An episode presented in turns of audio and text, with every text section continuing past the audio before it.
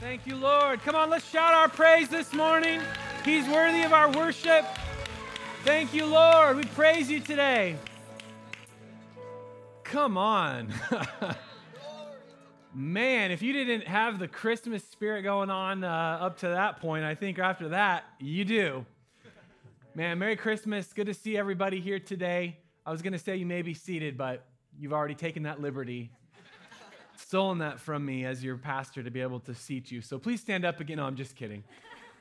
Can we just say thank you to everybody on the team, the kids, the, the kids uh, ministry team that led the kids, this awesome worship team, and everybody that made cookies, everybody that made cocoa. Man, what an awesome time. So good to be with you guys today. This is a great uh, a great day. I'm excited to celebrate Christmas. And uh, tonight we're going to go look at Christmas lights. Have you guys started your traditions and all the fun stuff you do?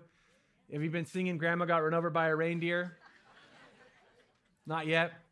Well, I'm going to share a few thoughts with you today. I actually have a story for you today. Uh, and then we're going to sing some more songs and, and get you out of here to go celebrate Christmas. But what, a, what an incredible day. Uh, today, I want to I wanna talk to you, I want to tell you a story about the time that my sister did not get what she wanted for Christmas. Now, some of you may have heard this story before. I told it a few years ago at one of our Christmas services, but for those that have not heard it, uh, my daughter's been asking for this story for about two years. So, Evie, this is for you. And uh, you ready to hear the story? Are you ready, Jack? Are you ready? Yeah. All right. So, this is the time my sister didn't get what she wanted for Christmas. I remember well the time my sister did not get what she wanted for Christmas. Like all of us kids, she had been eagerly anticipating opening her presents on Christmas morning. The packages had sat there, tantalizing us for weeks wrapped in red and green and gold paper with shiny bows on them. And we'd spend endless hours staring at them and discussing what could possibly be inside. Now, you need to know that our mom had a PhD in gift concealment technique. So, shaking the packages rarely gave us any useful insights into what they might contain. She'd put rocks in the boxes or pack them tight with newspaper to confuse our ears, and she would often put tiny presents in big boxes to throw us off on size. A true master. So we'd resigned ourselves to staring at the gifts under the tree, willing them to divulge their secrets. And as the days went by, achingly slow, it was torture. But then came the big day. How many of you kids are excited about Christmas presents this year? Can I tell you something? It never gets old. Come on, somebody, it never gets old. As children, we'd struggle to fall asleep on Christmas Eve, and then we'd wake up well before dawn on Christmas, at which point we'd burst into our parents' room and scream at the top of our lungs, Merry Christmas! Mom would jump up, nearly as excited as we were for the main event, because she'd worked hard to find, purchase, and package our gifts for us, and now it was time to enjoy our delight my dad would incur our wrath as he took forever to get up and come to the living room. I can never understand how an otherwise high functioning adult man could put his socks on that slowly or take so long to make a single cup of black coffee. Now that I have my own children to annoy, I have grown to appreciate my dad's singularly unique capacity for delay. And dad never did it better than on Christmas morning.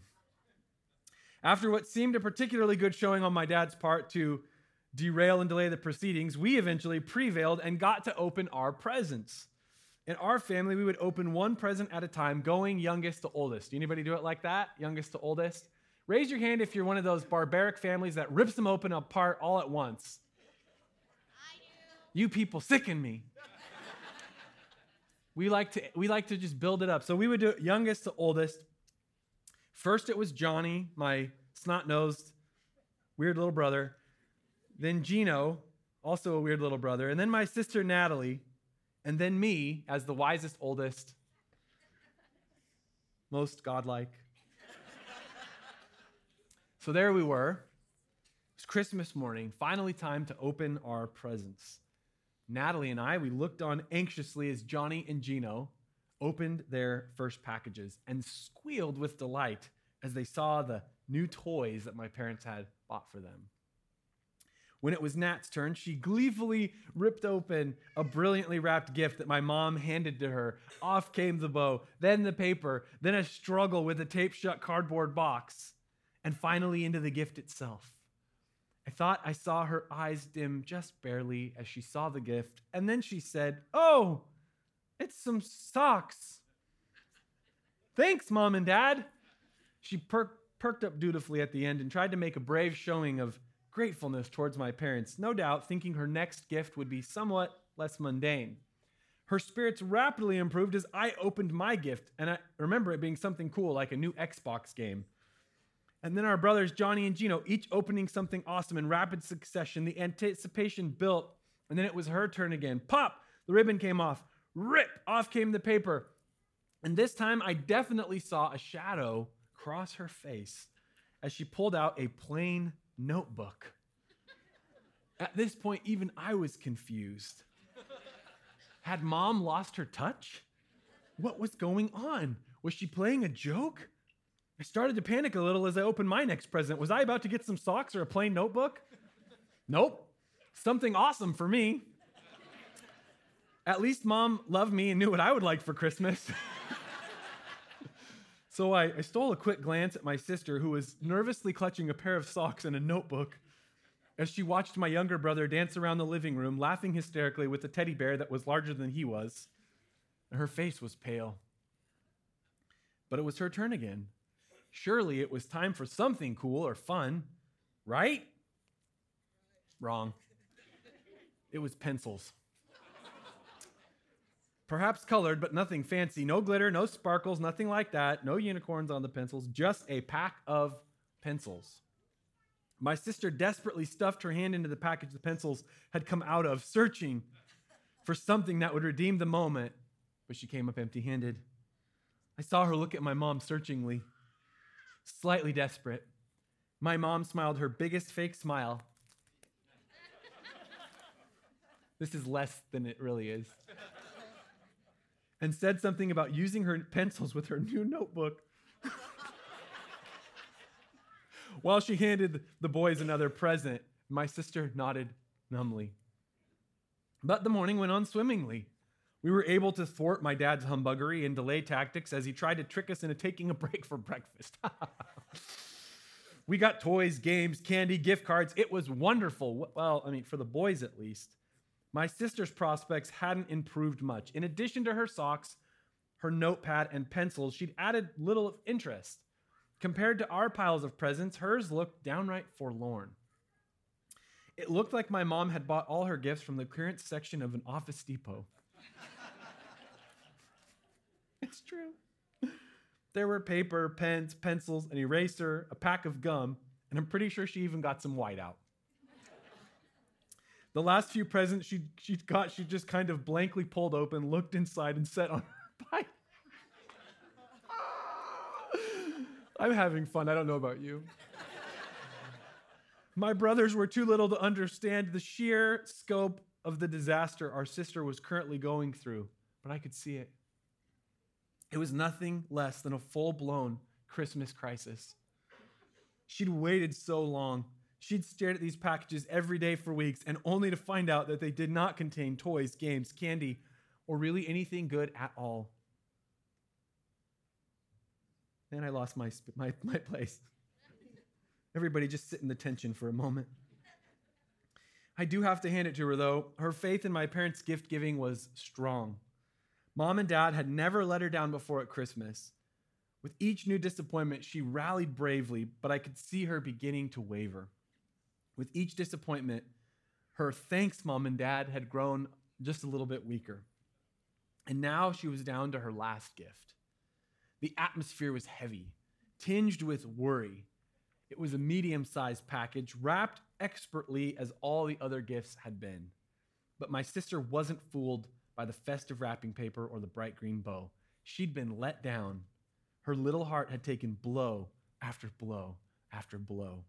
Her pile of castaway office supplies, masquerading as Christmas presents, had taught her not to hope.